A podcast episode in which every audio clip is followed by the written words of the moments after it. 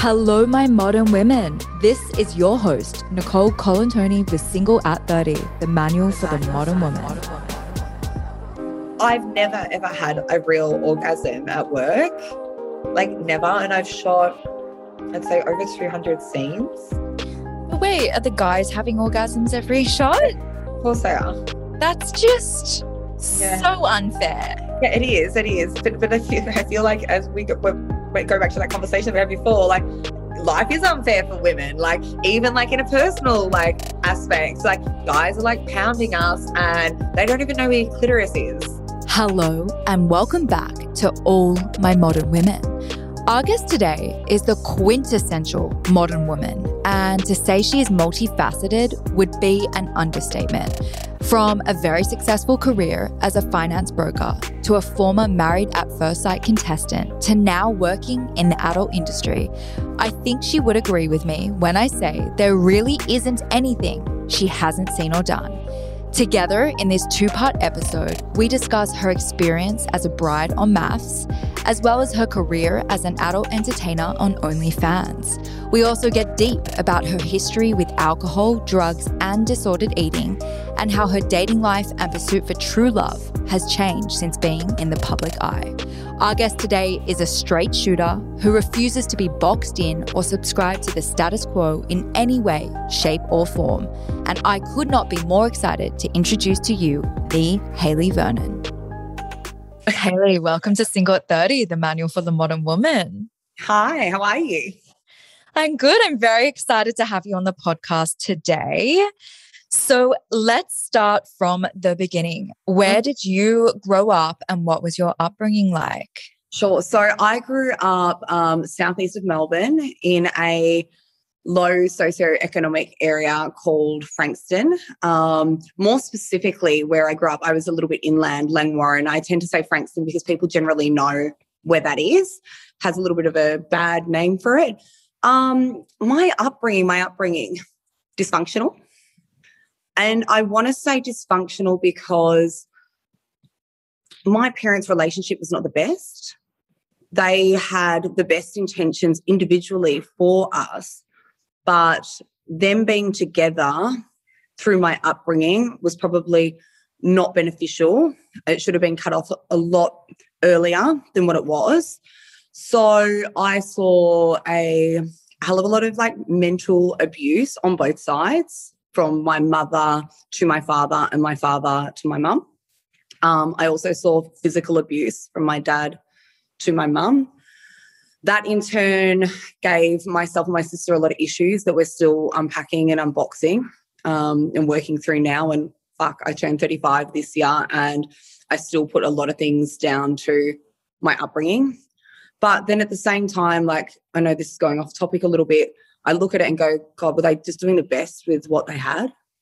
You know what I mean? Like no, no one goes, you know, you're about to have a kid. Here's here's a manual. Um, I wish so, they did.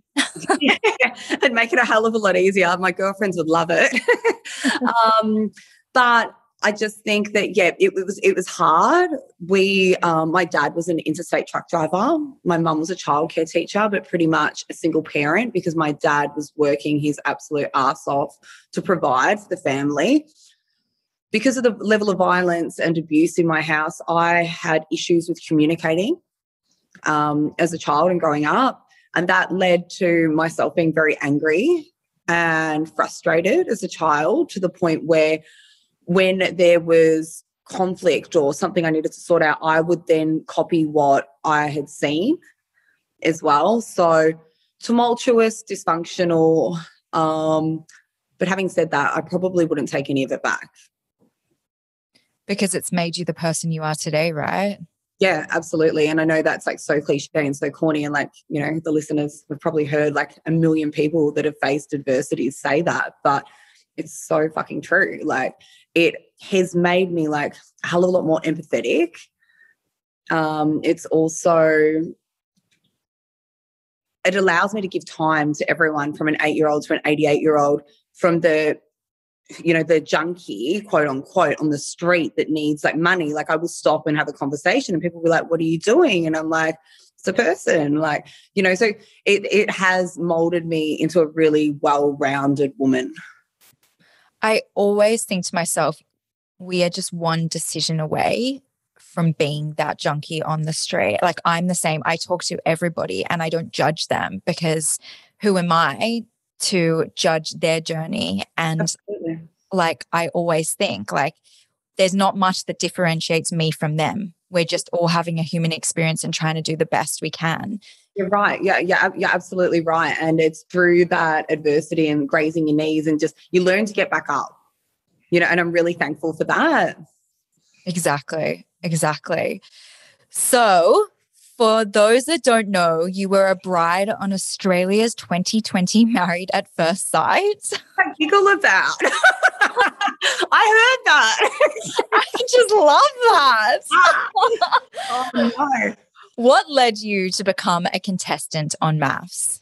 So I had spent the latter part of my 20s single. I I've always been a serial long-term dater.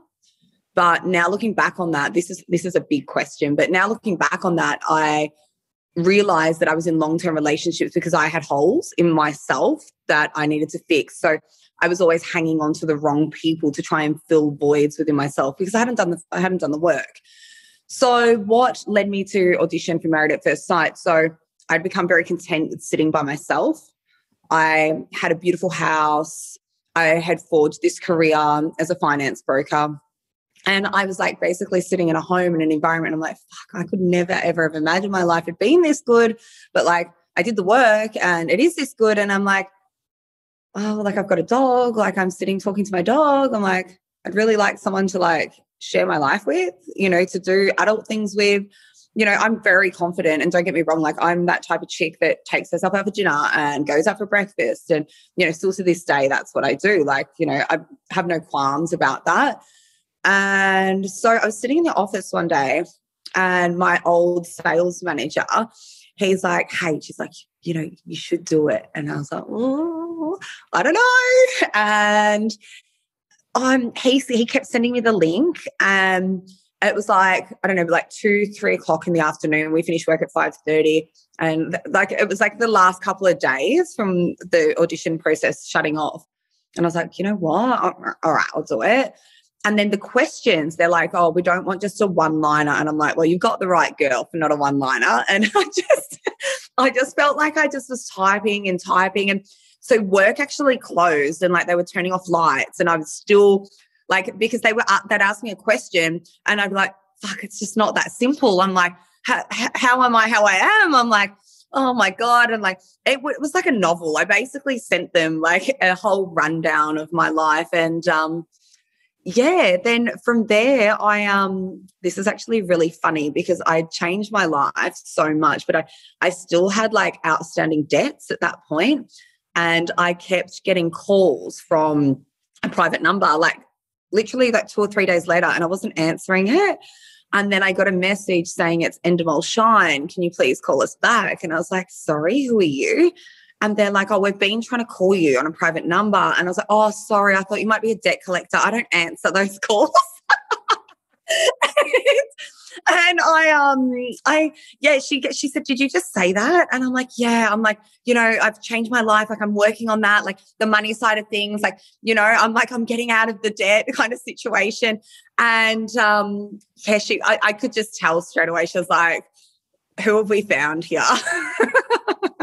I love that she asked you whether you just said that. yeah, yeah. There, there were a couple of times throughout the audition process when they were just like, when I met them one on one, like I walked out of there and I said to my dad, I said, I'm on. He's like, How do you know? I'm like, well, they asked me if looks or personality are important. And I said, well, definitely personality, but he can't have a head like a kicked in Milo tin. And um, every, all the judges, they were just like, what? And I'm like, yeah, well, like, gotta be like attractive. Like, I gotta sleep with a guy, but like personality above looks all the way. 100%.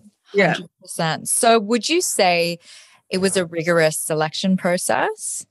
It was, it was lengthy. There were about 14 stages throughout the whole process itself, um, about one a month. Having said that, like, from probably the third or fourth stage, when they're calling you every week to make sure that you're still single, you have a pretty good idea that you're going to be on. Um, and I knew Tal, who was on a previous season, and he's like, H, like, you're a shoe in, like, you're pretty, like, per, like you're different, like you know, Your character. yeah, in a good in a good way. Yeah. You don't you, you don't fit the status status quo. And he said, You're gonna get on. And I just, I, yeah, I just, I don't know if I manifested it or I had it in my gut, but I knew that I was gonna uh, get on. Yeah. Wow. So, how would you describe the experience overall? An absolute shit show. don't do it. Really? Look, Why? There's a silver lining to every situation. You know, the actual recording and the process of the show itself was very tumultuous. Um, they're big days from like 12 to 14 hours. They take your phones off you. You've got no contact with your family. You might finish work, so work filming at say the dinner parties finish at like 3 a.m. No, they don't. Yeah. Yeah. And they we start filming at like 11 o'clock in the afternoon. So they're huge, huge days, little food, a lot of alcohol. And then the they only have to give you a five hour turnaround time to start filming again. So you're delirious. And whenever you can get your phone back to contact your parents, it's like four in the morning or so you're really cut off from everyone to kind of go am i really feeling this? Is this like is this who i am? Like can you just can you reassure me that like you know because you're in such a um hostile and heated environment that you know it would have been really good to get and get people that love me and know me their kind of insight into what was going on. But having said that it has the what's happened after the show like i was probably one of the most um what's the word um outspoken contestants on the show. And i i got a lot of grief for that. But what's ended up happening thereafter is I've been one of the most successful financially, but not just financially, but also I have a great community of boss ass strong women. And it's fucking awesome around me from all over the world, like from Germany, from Holland, like New Zealand, like just everywhere, from single mums to drug affected um, teenagers who said that they've changed their lives because of me to Wow. Yeah like just really like the community that i've been able to build and a lot of those women they were like oh god how's like i'm so sorry. Like the letters that came in like for the months afterwards were like you know we put you down so much we thought oh god this chick here she goes again. But we've been following your instagram and you know you're a bit of a philanthropist and we love that and you you help people and and i'm like yeah but they just package you as this character on a tv show.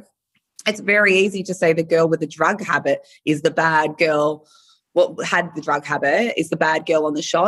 And they kind of took something that I had said in very raw honesty and manipulated it to play their kind of story card. How is that a good thing for the contestant? Like, do they not care about the person's life and the effect that that's going to have on them? I, I, I don't I don't believe they do. I believe it's a massive cash cow. It's a um, it's the number one show in Australia. So it's a multi-million dollar business and there's been a couple of lawsuits uh, with Warner Brothers and different things from different other reality TV shows to say that if someone is paying your wage, that they need to have the same ethical principles as, say, what a employer would do. But they say that it's a donation to get around that. Um, for instance, I got PTSD post show to the point where I had social agoraphobia. I couldn't leave the house. And I had done so much work on myself to get myself, that was the position that I was in post drugs. And so I'd, I'd become this boss ass woman, this finance broker, business, you know, woman. And then I went from that to poof, back to where I was years prior. And they're like, oh, we can give you one psychology appointment once a week on the phone. I was like, I need, I need more. Cheers, guys. Thank you for your generosity. I'm, I'm like, I need more than that. I'm bellied up in my house. It's terrible. Like, oh, but yeah, as I as I said, a silver lining to everything. And once you get through, once I got through all the shit, um, I'm in a very fortunate position to have so many like amazing women around me, and as well as to live the life that I'm now living. So, wait, did you sort of go into a dark place because of the negative narrative that they yeah. made up about you. Yeah, definitely, definitely. I um, I, I wouldn't say that they made it up about me, but if they're showing only 40 seconds of a 24 hour day and they choose to package all your negative looking emotions or positive looking emotions, it's very easy then to pigeonhole you. And that's all they're showing. But then at the same time, they have your Instagram as well. And they might be only sending you four pictures that you can post in a week, and they might all look like sad. So every aspect of your life, you're portrayed as this. So, so yeah, I um. So they choose the Instagram photos as well. Yeah, everything, everything. So if they have like a favorite character or a contestant, I, I, call, I call them characters now because now when I watch reality TV, I can kind of see who is playing what kind of character. But um, yeah, they do. So if they do have a favorite, I feel as though they send like a lot more prettier photos and you know ones that are going to work in an advantage and be more marketable. Yeah, that makes sense. Mm. So you went into it wanting to look for true love. Is that correct? Yeah, my my dad called me the night before and he goes, Hales, he goes, you know, they're not going to put you with someone that you're going to fall in love with, don't you? I said, oh, yeah, but he goes, oh, fuck. He's like, Hayley, he goes, stop looking at the world through rose colored glasses. He goes, you out of anyone should know that, like, this is not what happens in life. Like, you're not going to get. And I was like, oh, yeah, but possibly, like, they know everything about me and this, that, and the other. And, yeah, they absolutely pulled the carpet from underneath my feet and paired me with someone that we could not be more polar opposite. Mm. In what ways? Um, so, so the, okay, so you'll laugh this. So, I ex reformed drug addict. They pair me with the son of a detective in the drug task force. Oh, come on. No, yeah. yeah. Oh, come on. yeah, yeah, yeah, yeah. All right. So, so that's number one. Um, There's more. yeah, yeah, yeah. That's number one. Um, that he was very um not driven very like i am very like I, I would try i would say my drive is one of my like highest attributes like one of my momentum to get things done. He was very like slow and chilled. And um, I don't want to say the word narcissist because I feel like whenever someone's describing a guy, that they go, "Oh my god, he's a narcissist," but 100%. I feel don't they? Like everyone's like, you're like, oh, what was he like? Oh, he had he was a narcissist. Like yeah. whenever you get around with your girlfriends to talk about your dating life, like everyone just throws around the word narcissist. Like I, I feel as though we learned it like five years ago, and now we're like, he is a narcissist. I feel like on the show, so they do months and months of social um uh, psycho- psychological profiling on people. I honestly feel like David knew more about me. And I knew nothing about him, nothing about me. There were situations where I was sitting there thinking, like, how does he know this? Like, do they want me to go like, do they want me to speak this out loud? Like I, I felt like it was a little bit of psychological warfare to break me down, being such a strong person. So I would like have an episode or and I know that sounds like so far-fetched as well, but if they're doing months and months of clinical, like psychological profiling, they really know more about how you tick than what you think you know about yourself. I um I honestly believe that they use that to my detriment on the show, and I don't want to talk about. Uh, look, I will talk about it, but David's financial situation was not the best either going into the show. And I later found out that people were paid more than, say, we were getting $100 a day on the show. Other contestants got paid more. I don't know why they got paid more, but it would make you think that they were kind of under the thumb of producers and to meddle more in other people's business. But that in turn isn't fair on someone's um, mental state. Wait, so you weren't getting paid the same as the other contestants? No, so the the given rate is a hundred dollars, like a, a, filming day, which is Buckley's to nothing. But um, so if, if you ask a lot of reality TV people, there are people within the group that get paid more. Um, it's not discussed when the show is obviously getting filmed, but it comes out in the woodwork say months later. Yeah. I wonder why that is. It makes me feel like some of them are acting. Yeah. Yeah. Abs- absolutely. That's where I that's where I'd go with it as well. and are put there to like drop block, drop bombs. yeah. You know what I mean? And just to not there out of good ethic, like ethical principles, you know, like they're they're there just to create harm and to come from a negative place instead of to coming from like, you know, a light place. It's not surprising because some of the stuff that I've seen on the shows, I'm like, really? Like, I'm shocked by a lot of their behavior. I, I, feel like we're going into the toothbrush incident. I feel like this is a segue. oh my God. Yes, I read about a toothbrush incident. What happened there?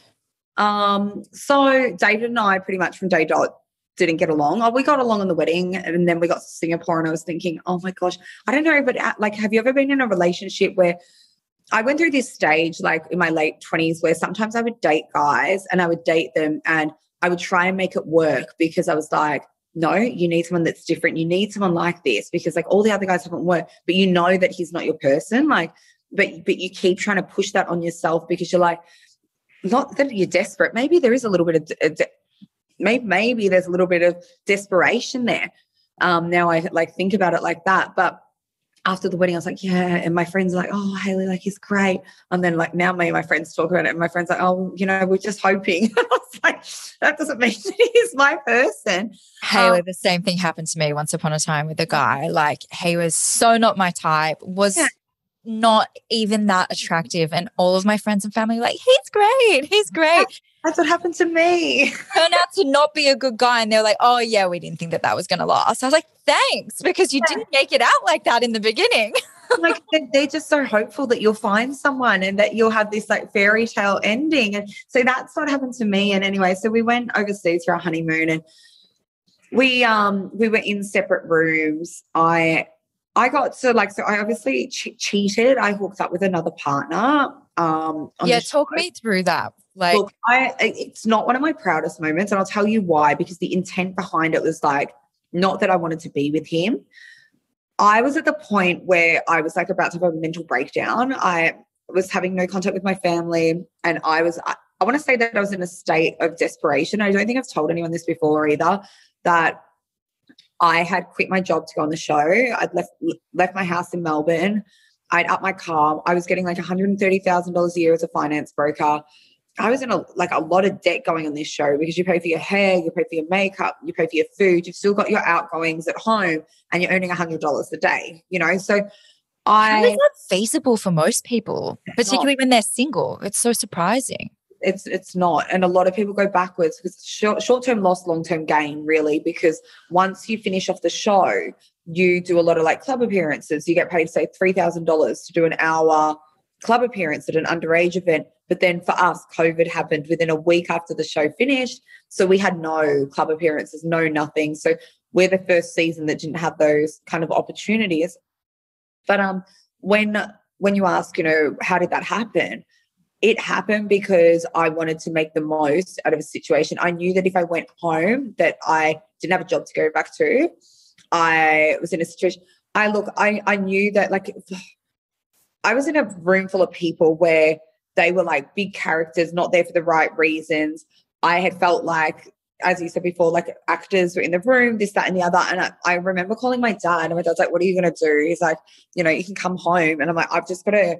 I got to stay on this show for as long as I can because I've got things that I want to do. And I had said my story about obviously being a drug addict and I wanted to make sure that you know if one person saw me that I could have conversations using the fan base that I got to try and educate, but furthermore help people. So I was like, Dad, I'm going to be controversial. I said, I, this is like what I'm going to do.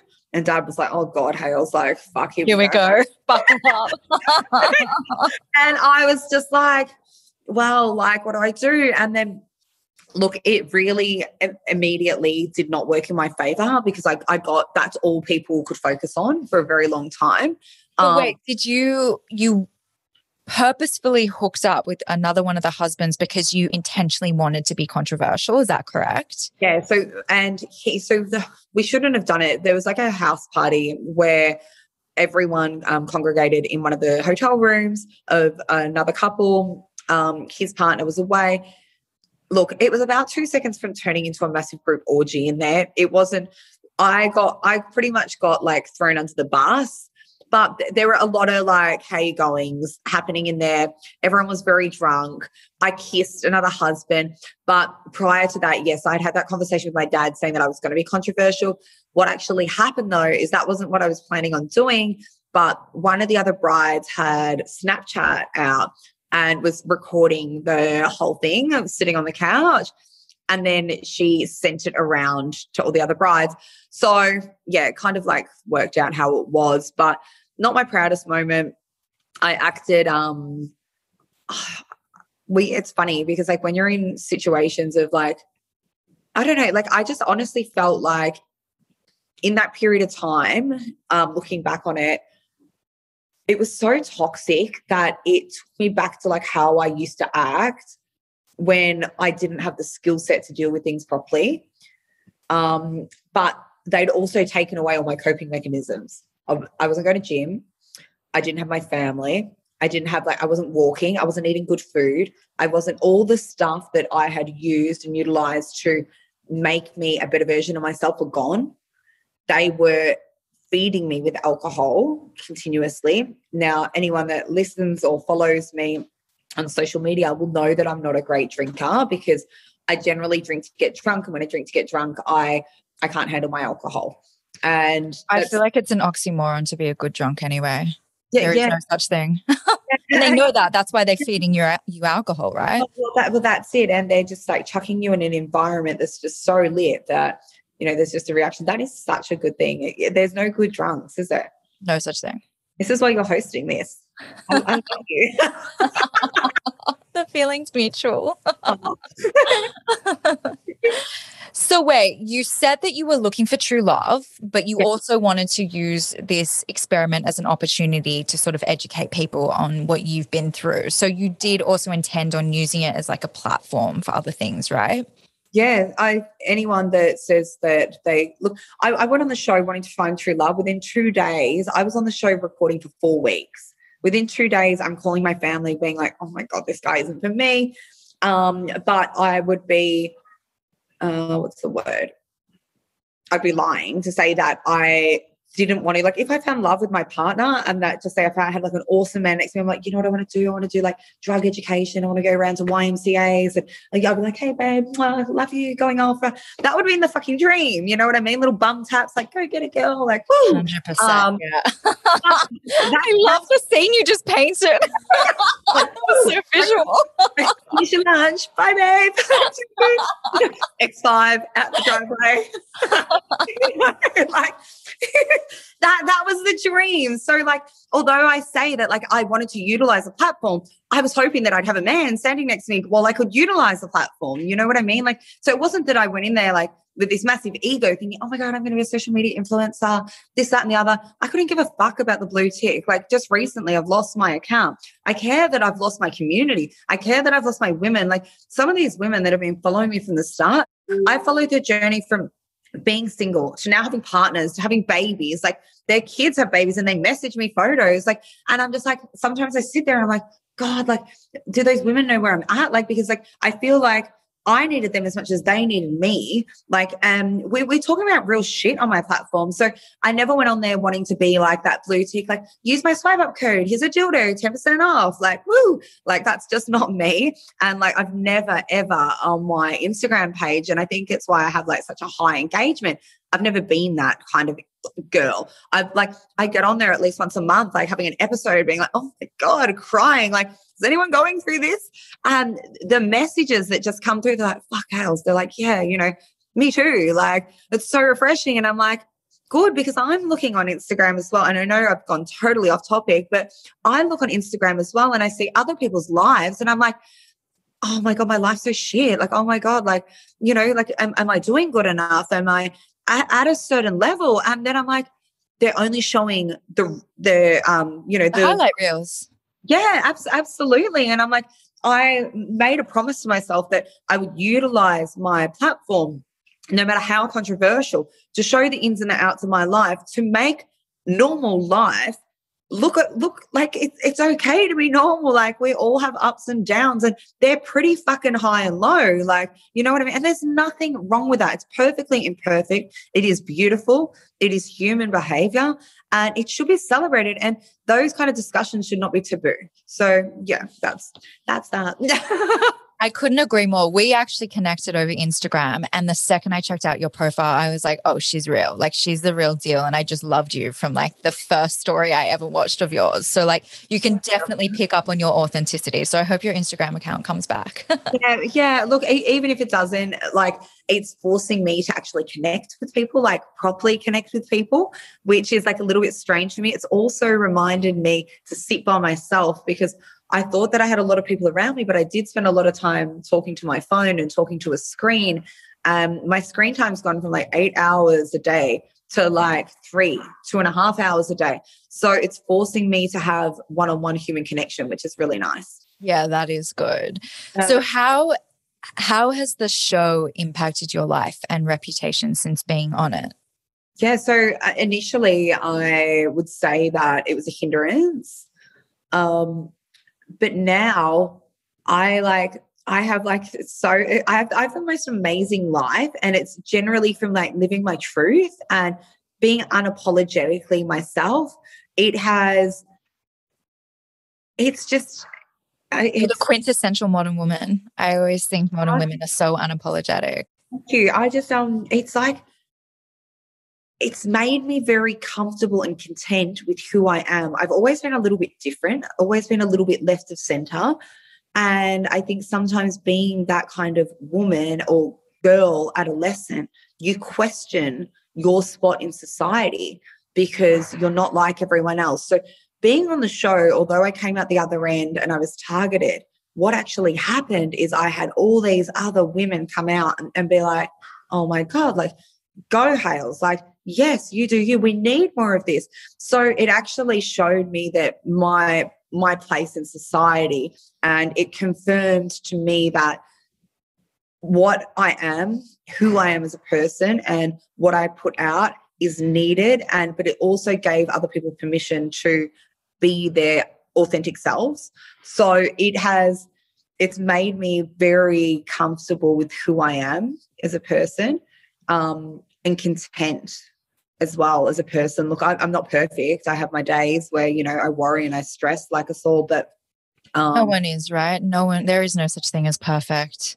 No, there, there isn't. And it's a really unobtainable thing to try and go after. But for ages, like I was like, you know, trying to fit myself into this box, this, you know, size A, like this, like very feminine box. And that's not me, like, you know, so um, yeah. It's no, you're a straight shooter.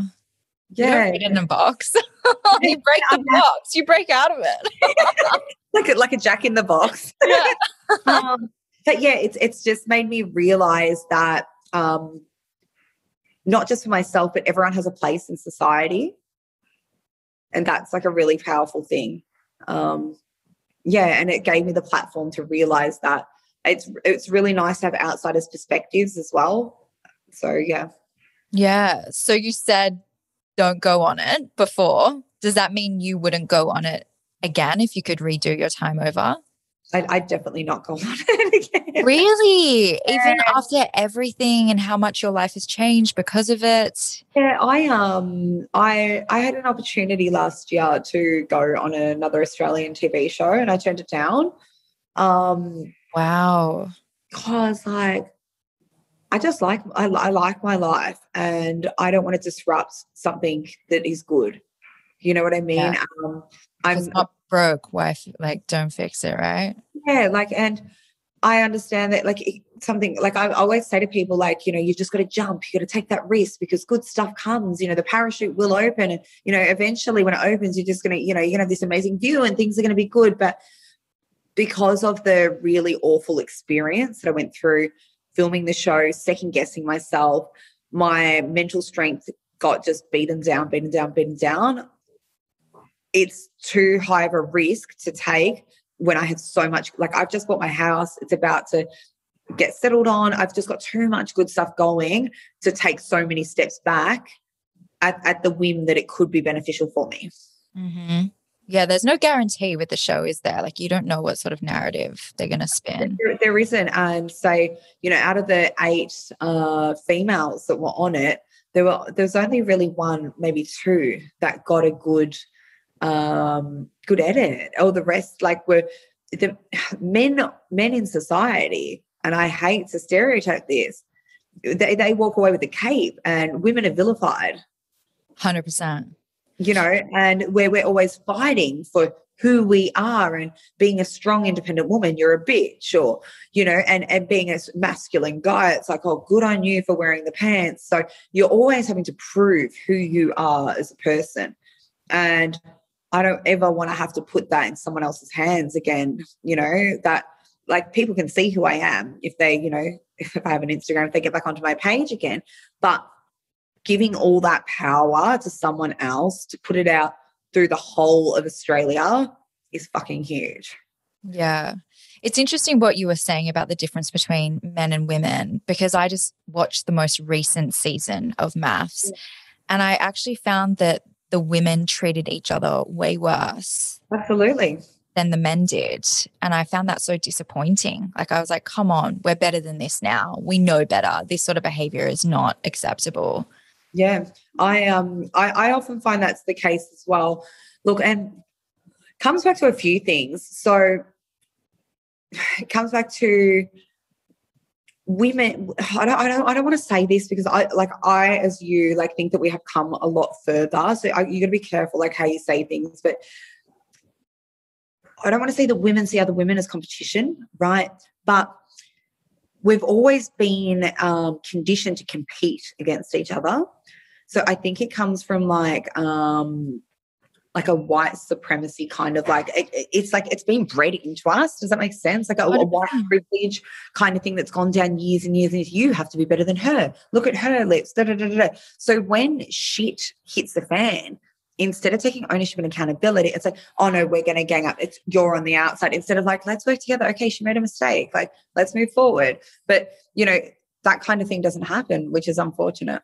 Yeah, I feel like what you're saying is right in the sense that women have been taught to seek external approval. So if there is somebody who is receiving more approval than them, then they're instantly a threat. And what I witnessed on the most recent season is anyone who seemed to be a bigger personality and was receiving more attention was immediately beaten down by the other female contestants. And I was just it was really sad to watch because it's something that I don't like about being a woman. And it's something that I just wish women would stop doing to other women. Absolutely. You pretty much just summed up what I was trying to say, but hell, a hell of a lot more articulately.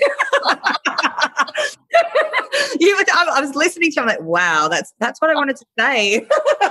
um, but I mean, did you experience that? I haven't actually watched your season, but yeah, I, I like I experienced that. Like when the cheating scandal saga came out, I said like I was I was like, you know what, I did it. Like this is what happened.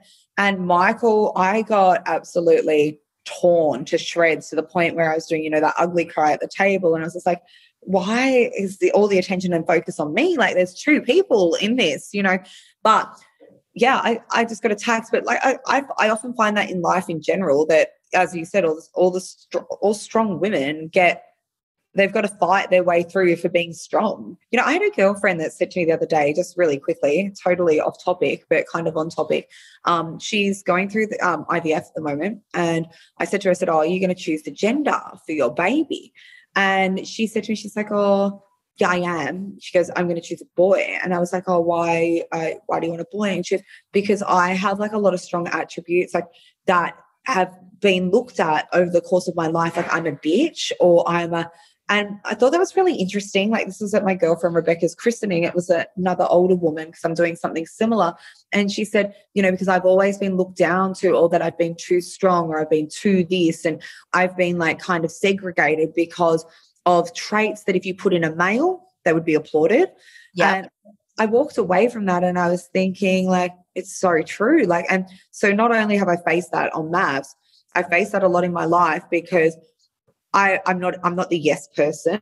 I'm I you know on my school reports Hayley would be good if she didn't talk back, but it wasn't that I was talking back. It was that I was asking why. Why are we doing this? I, I want to know why. If you're leading me somewhere and telling me to do something, give me the reason, give me the explanation behind it. And I don't think that that, well, I, I, I know that's not a negative now that I'm older. Absolutely not. But the world is not wired that way. You're not supposed to question the system ever, particularly as a woman. I hate it. no, I was literally on detention every single day at school, so I relate. uh, so you went from a career as a finance broker, like you said, to being a contestant on MAFS, to now working in the adult industry. Correct. Talk me through this. What is OnlyFans and how did you get involved in the adult industry? So OnlyFans is a is a platform um, originally designed to share pay per view content. So anything from personal trainers could do um, personal training programs to chefs doing recipes. What actually happened is during COVID, a lot of women as well as males found themselves without an income and a lot of people jumped on to OnlyFans to sell adult content. So I would say that they had their boom and their kind of like rise to fame, as you would call it, um, during the whole COVID process. It is predominantly an adult website now. There are people that use it for other forms, like I said, um, but it's mainly pornography. So that goes from, you know, world class celebrities like Cardi B doing bikini shots to um, other celebrities doing full blown porn. I myself, I, I, I do pornography, and yeah, I, I was one of those people. So I'd got off the show. I was having an exponential crisis. Like I was not the same person that I went on the show. Like I was mentally unstable. I don't want to say that I got into it because I was mentally unstable. That sounds wrong. Let me clear that up. But I'd had like a break. I'd built myself up. Then what happened is I went to get back into the finance industry and people weren't taking me seriously because I'd been on this TV show and I was probably in the top quartile of finance brokers prior to being on the show and I couldn't even get like one contract signed a week because they're the men that I was speaking to were like, "Oh, you're that chick. Oh, you know, my wife loves you." And I'm like, "Can you just sign here?" And I just ended up leaving like work crying like every day, thinking, "I'm," you know. And Dad's like, "Hayley, you've you got to work. Like, what are you going to do?" And I was like, "I can't do this." And then pretty much like a week after it finished airing, COVID happened, and um, I was talking to another influencer online, Angry Dad. He um, he's known for his kids play pranks on him in Melbourne, and I was like, you know, I don't know what I'm going to do. Still got like heaps of outgoings. He's like, do OnlyFans, Hayley. He's like, you know, I'm not saying this in a creepy manner kind of thing. He goes, do you know how much they earn? And I was like, I don't know, a couple of thousand. He's like, I know girls your age that are making 30,000, 40,000 a month, Hayley. And I was like, what? It's like, yeah, like they're making crazy money. And I was like, all right. So I stopped talking to him. And I remember lying there just like, wow, like, you know, like I, I would have been lucky, like if I kept on the roll that I was going on, like to even earn $40,000 in one year after MAFS because they had just totally sucked the life out of me. And, you know, they had taken away all my earning opportunities and professional kind of. um That's terrifying yeah, it, it was it was terrifying. It was terrifying that I had um, totally transformed my life and that I was in a position like I don't want to say like well I would have been like a, a, pretty a lot of women don't earn the money that I was earning as a finance broker. So I'd completely changed the trajectory of my life. And then because of the show, it had all been taken away from me and was, I was powerless. There was there was nothing that I could do and I was scared because I I was like I was watching everything like was like, oh my God, how am I going to afford this house? Like, I'm still paying like $850 a week rent. I still got this car. Like, my life, the bills that were coming in were still matching the money that I was earning prior MAFS. So I couldn't, I couldn't manage this life that I had built because I didn't have the, the income around me. So I was lying there and then I I'd had like a few wines like the weekend after and I got on my phone and I was like, hmm, I'm going to do this. And I, had like this because I, I shredded up to go on um, MAFS. So I had like this like bikini like video that I'd done in a sauna. Like it started at the boobs and went down to skinny waist, and then kind of my legs were like spread a little bit, like in a little G string. And I made an account and I took a screenshot of that bikini video and I put it on my Instagram and I wrote hashtag now on OF. My OnlyFans. Um, so just like if people don't know what OnlyFans is, it's basically like a Facebook wall that you subscribe to. You pay money to subscribe to the wall. Um, there's free content on the wall, and then you do paid per view, which means there's messages that subscribers can open for a premium price. So I'd basically just put on my wall this video and I had made like my subscription like 16.95 or something. And it's in US, so it'd be about like $23 Australian. And I went to bed and then I woke up in the morning and my phone, like I had so many emails like from iCloud because the iCloud's like registered going like you've got like, I don't know, 400, 500 subscribers. And I was thinking like, what at like $22? And I'm like, I'm doing the math in my head. And I was like, this is crazy. Like, and then I, I just, it kind of just snowballed from there. And then, you know, my second video, like I look back at the videos now that I was posting, I was like, oh my God, Hales, they're so bad. Like, and people are probably thinking, hey, like you do porn now, like that is bad, but it's professional now. Like this was like my phone set up in a bathroom on like a counter, me in the bath with my bum in the air. Like so bad. And people were paying it because they're like, oh, it's a girl of MAFS. Like we want to see her like naked. And um, it really just skyrocketed from there. How incredible. Okay. So what sort of content are you creating through your OnlyFans account today? So today I do everything. So I do um I the majority of my content is male female um sex so sex scenes. Um, when I say that I'm a content creator and I do OnlyFans, I'm not going around just sleeping with people willy nilly. It's all tested. Um, a lot of the time we use condoms. If we don't use condoms, then there's other health checks that go on in place. But there's probably a group of like 10 to 20 content creators throughout Australia, and we all work with each other. We're all at like a kind of a high level. I do girl on girl scenes, male, male, female scenes, um, two girls, one guy, group scenes, everything except for I don't do anal on my side. I don't don't do anal on my side. On your side? I'm uh, not on my side. On my side. on side. I was like, well, what side can you do it on? Sorry. like, like I do it on all fours. so wait, is that just a personal preference? You just don't like anal? No, like I, I actually do, but I, I believe that there's.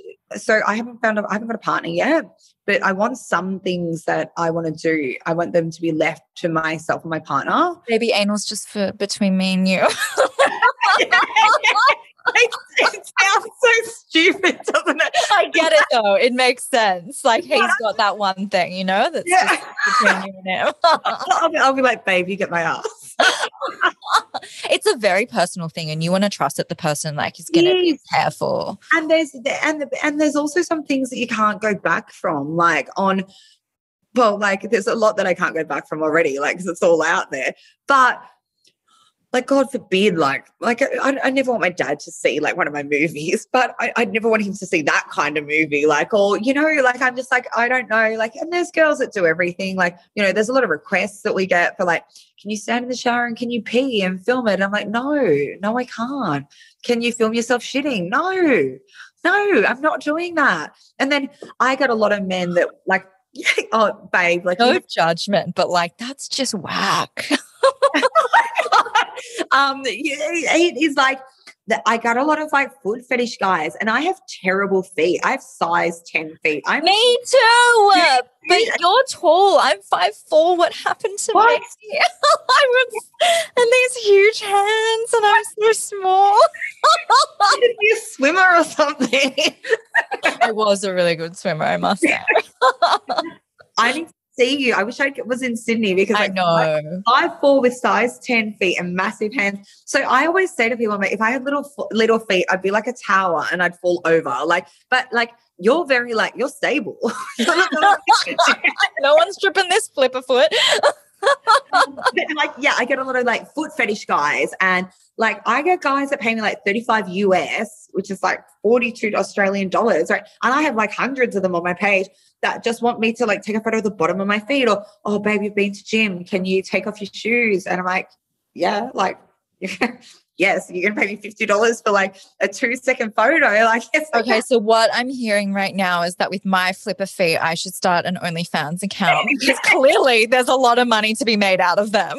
I have a new calling. Miniature Barbie with big feet. you know what? I'm not opposed to this idea. it's just my fate I'm in.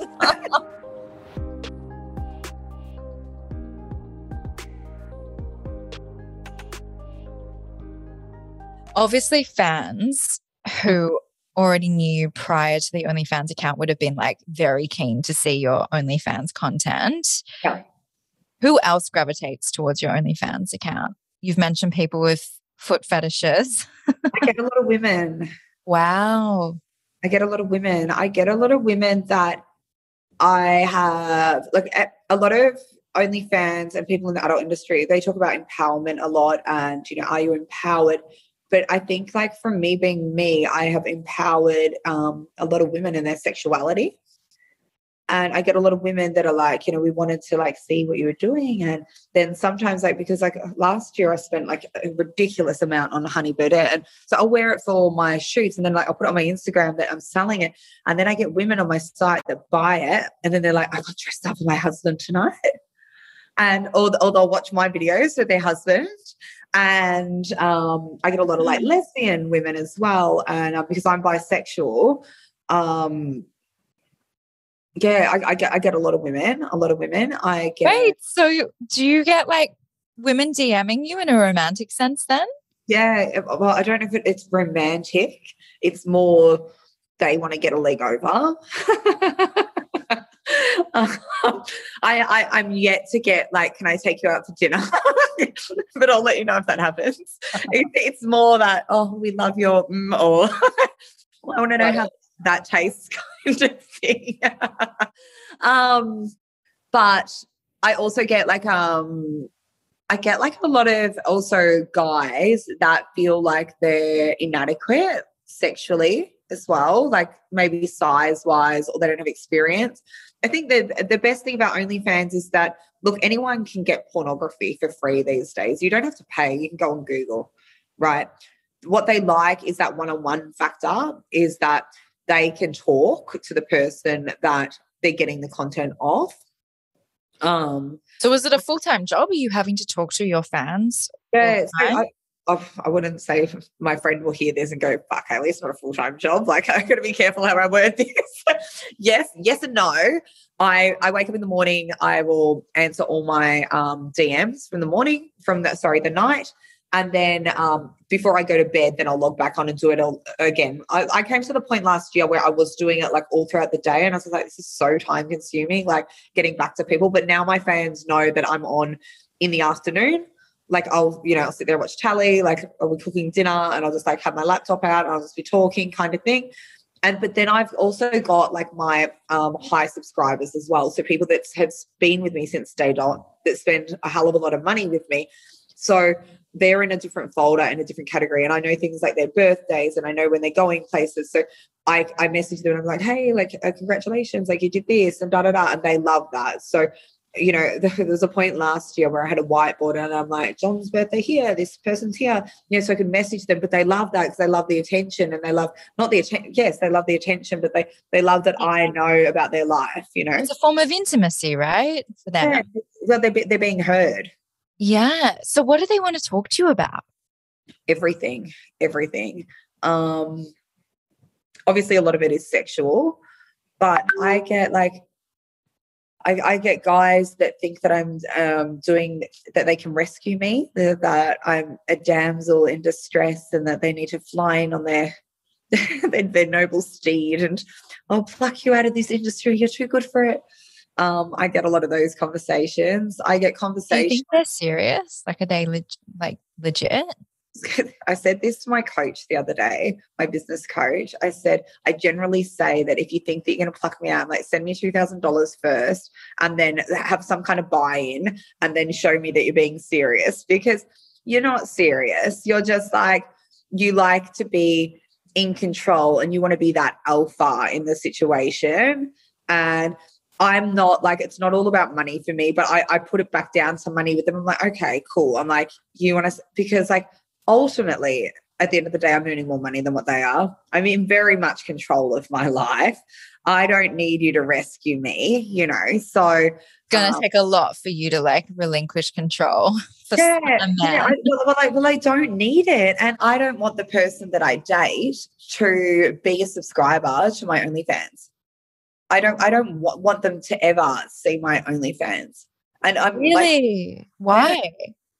Um, this is going to sound like such a contradiction because I'd want them to like film with me so I could sell it. But I I don't want them seeing me with other men. I and nearly every content provider uh, creator, sorry, that I work with, their partners have seen, seen it all. I just I don't know. I don't know what it is, but I'm just like, no. no. Are you worried that they'll judge you or it's like your uh, professional side and you don't need them to see that side? No, I, yeah, I think I think it's the the second one. I that it's it's work, Hayley. And a lot of people talk to me like I'm walking around the streets with a diamond collar and I'm like in a G string when most of the time I look disheveled with a scruffy bun in my hair and I'm in gym gear like all day. It's Hayley work, Hayley is a very work different Hayley than who I actually am. It's like less than 1% of who I am as a person. And I don't want the less than 1%. Wow, big call. Yeah, yeah, I, I definitely. The strong 1% though. yeah, yeah, it is. But it's, um, I, I know it's not me because it takes me like for instance after i film sometimes it can take me a few days to get grounded again like I get severe anxiety afterwards because I have had to perform and be this person that is so far removed from who I actually am. And that's why within the next year I'll be transitioning out of it. That that feeling has become even more and more over the last, say, six months, where I want to do something more heart focused, um, where I'm giving and I'm getting getting back from like helping and being of service to people. That's what truly makes me happy. So i know that i don't i just don't want someone to I, I don't i just i think that being in the adult industry sometimes it's very easy for men to just it's, it's not like you're a doctor like you know if you're a doctor you get a professional role you're not going oh like how was work like you know the your focus isn't your job but being in the adult industry to a male sometimes that's all it can be and I am so much more than my job that I just I don't even want to put that in in the mix. I just I need like that's it. Like I just don't. I, and I think possibly it's because of my experiences with men and how they have viewed what I do as well as treated me because of what I do. Would you say that they treat you in a negative way because of what you do? They a lot of men say that they can handle it um, and that they're fine with it. They slowly become controlling to the point where they want you to change your whole business model. And I'm just not doing that. You know, I'm, I'm, I'm as I said, you know, you said before, I'm a straight shooter. Like I go, G'day, my name's Hayley, sex worker, ex drug addict. You know, if you're going to judge me, missing out on a great person. But if you're going to accept me for who I am, then, you know, you're going to have someone that's always going to be in your corner. This is who I am, doesn't define me um, they it's it's going to take a really strong man in in a lot of ways to be okay with what I do, and I, it's going to take someone that is in touch with who they are as opposed to their ego. A lot of men are ego driven, and their ego is like, oh, I'm dating a porn star, like I'm dating this, like oh, but then sometimes the ego can play into how they treat you based on their perception. Definitely. Have they ever become abusive about it? Or just more so possessive and like jealous? Yeah. So so this year I dated a guy. Um dated him for four months this year and he wasn't physically abusive, but he he became. Um, I was I stopped and I'm like, yeah, you hit the nail on the head. Um, he became jealous and stalkerish and um, very insecure to the point where he would follow me to gym and love bomb me. And he would he would just do stupid shit like, you know, make it very known that he was with me, but then try and scare me into the fact that he was like always present. Like, yeah. So, yes. So, yes, it has happened. And it was only this year that it happened at the start of the year. And it was the first time in my life. And I said this to my dad that I knew his behavior was getting out of control.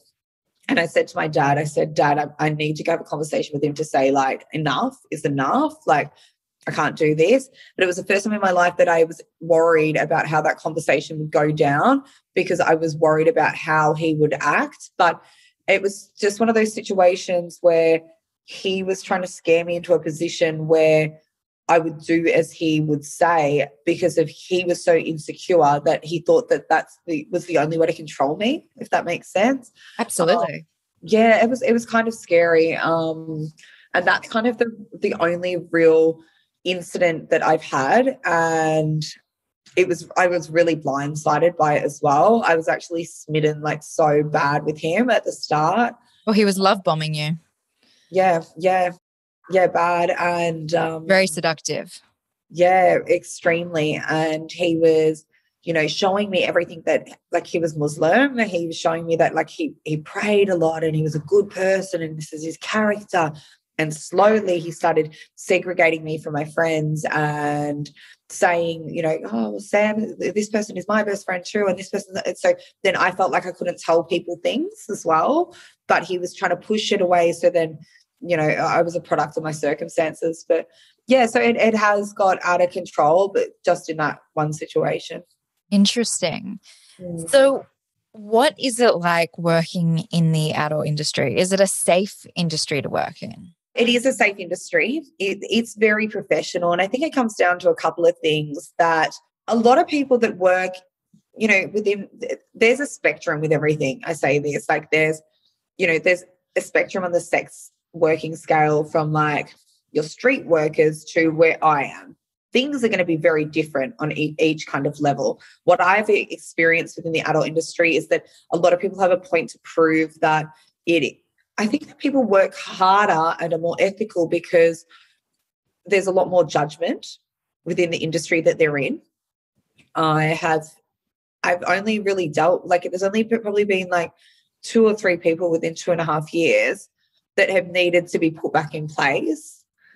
All the others have taught me so much about professionalism. There's a lot of conduct that goes into what we do, a lot of legalities, a lot of forms and waivers getting signed.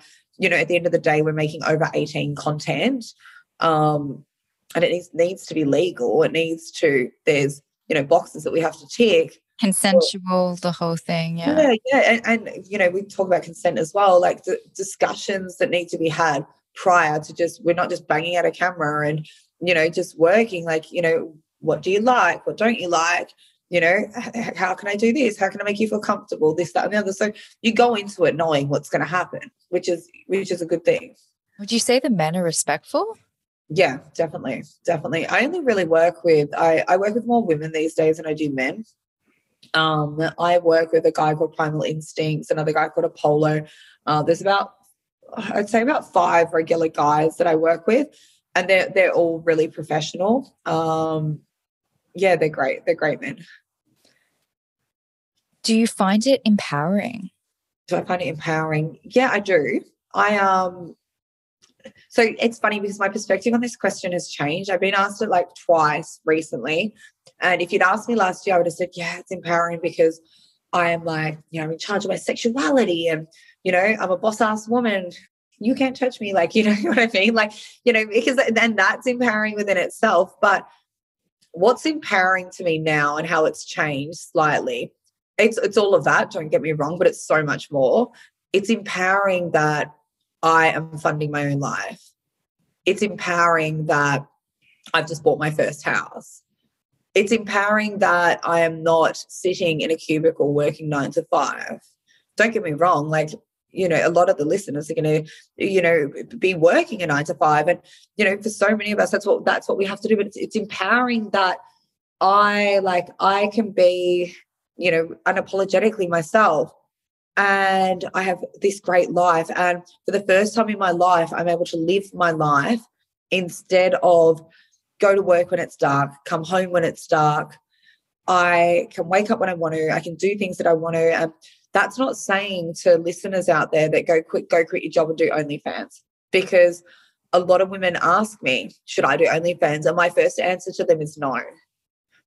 Wow, why? Yeah, so I, I say no because you need to make sure that you're going to earn more than what you're currently earning. Number one, it's a lot of yourself to put out there. And the thing where I differ to most is that I'm kind of like a D grade celebrity, and that it doesn't really matter what I do, people will take me on board as a um, employee post what I'm doing. For the average person, if you have so much of yourself out there and then it doesn't work, you want to get back into a professional space. I'm sorry, the world hasn't evolved that much to be unbi- like unjudgmental. Like, you know, it's it's gonna affect you. Um, so so that's why I generally tell people not to do it um, unless they've got like you know a giant TikTok or they're um, an Instagrammer or something like that where they can push people across.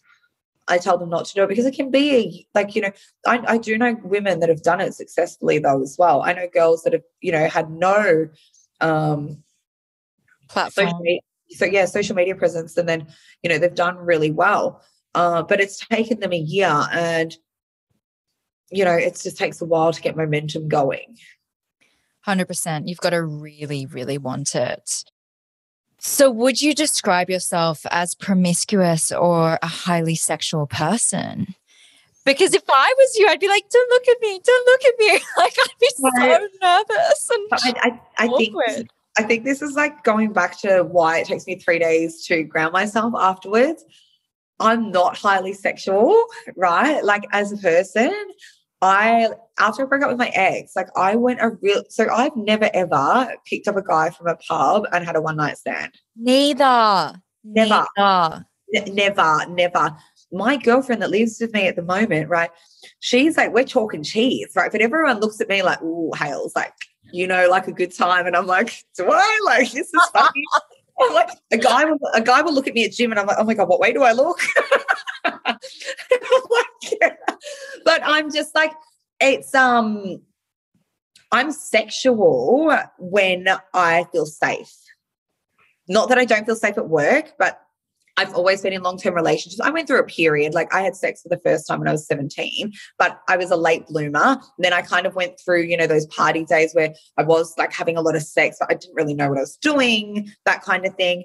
Um, and then I got into long term relationships. If I'm in a long term relationship and I can be vulnerable and supported and that kind of thing, I'm very sexual. Like I like I don't want to say acts of service is my love language, but it is. like, but I like I love that about sex, but I am definitely not someone that is just like goes out like, oh, he's hot, like come back to my house. Like I would die. I would absolutely die. I wouldn't know how to like, I wouldn't even know how to initiate it. Like it's not me. And that's how I know that like with work, you know, like my heart starts, I drive to like the scenes, I'm like, oh my God, like, oh. And I, so the first time I shot, I got really, really drunk.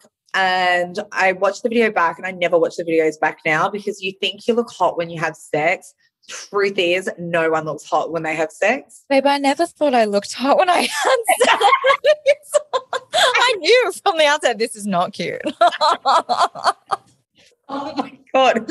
Well, well, I, I did think I looked hot I was like, you know, when you pull those faces and like you make those noises. And I remember watching myself thinking, oh my God, Hayley, like, because the better the sex is, the more like animalistic it is. Like, and you don't look hot. So I got really drunk. And this is the first time I shot. And I remember watching it back and thinking, fuck, like if I have to get drunk to do what I'm doing, like I'm not doing this as a job. So since then, like I've been 100% sober and I, I do do what you said. Like I do get nervous. I walk in and I'm like, oh my God. But then like I've done it for so long now that like I know what's like coming on and like what I have to do. So it is a performance, but it is like so different. And that's why I said it's only 1% of me because I'm like a bit of a dork. I'm a little bit awkward.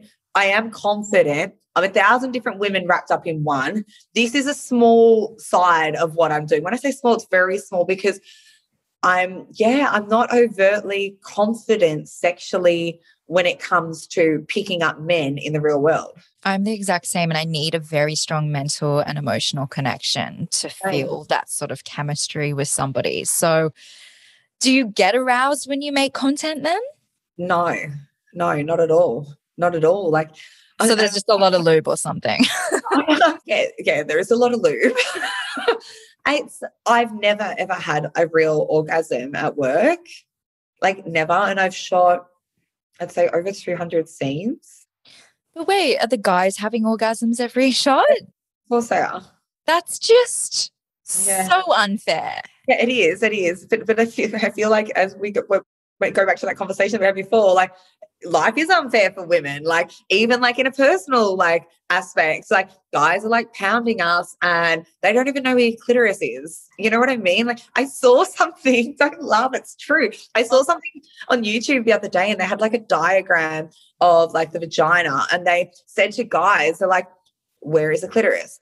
Um they did it with like eight men and the men just didn't know like where it was how it worked so why am I not surprised? I'm not at all, trust me. um, so yeah, it's just like a lot of men are just in to sex for themselves, obviously, and think because like women are screaming, oh, you know, like moaning, like, you know, they're getting swung off rafters, that they're doing something good. And I kind of put that back down to porn and the responsibility. I was yeah. going to say, it's yeah. the porn industry that reinforces all of that. Like they're educating men that that's how they should be having sex. It, it is. And it's over glamorizing and it's Hollywooding things. But like, maybe I should do a video as a test of like real sex and see how that goes in comparison to um porn sex. Um yeah. Hey, so- I feel like you're in a really important position of power where you could use your um porn as a way to educate men on how to actually seduce and sleep with a woman properly. I, I, could. And one of my girlfriends, Eden, she does what I do as well. And she's actually done tutorials before um, on her platform. Look, I don't think a guy wants to see. This is the thing, and I don't want to stereotype type men, but guys don't like being told that they're not good at things, especially sexually.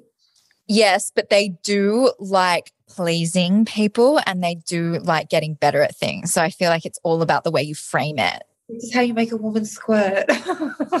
is squirting a thing? Like, so, is that real? Can women squirt?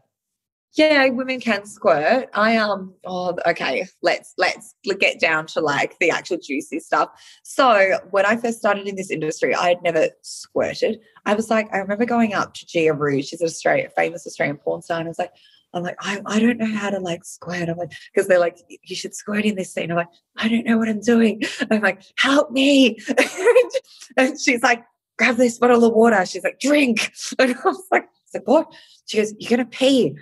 And I was like, sorry, what? And she's like, she's like, Yeah, that's all we all we do. And I was like, I, I got out of there and my girlfriend Rebecca's in Melbourne and I got on the phone. I'm like, Beck, Beck. And she's like, like Rebecca's so funny, my girlfriend, but she's great. She's like, we're very much the same, but she's gone off uh, in a totally different direction, obviously. she's had a family, had a kid, and like she's living vicariously through me. She's like, You what? Is, is that really what they do? And I'm like, yes. I'm like, I just peed on someone while we were having sex.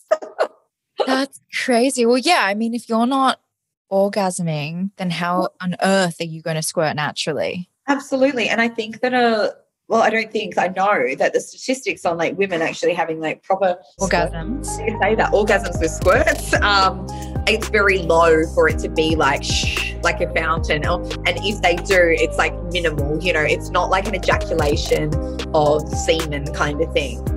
Wow. Wow. Thank you so much for listening to this guest app, How to Challenge the Status Quo and Live the Life You Love with Hayley Vernon my modern women, don't forget to sign up to the first ever Single at 30 online event being held by psychologist Rachel DiCascio and I this October, where together we'll get deep about what it takes to attract healthy, romantic love into your life. I love you all, and we'll see you this weekend with another episode of Sunday Dating Scaries featuring another very special guest.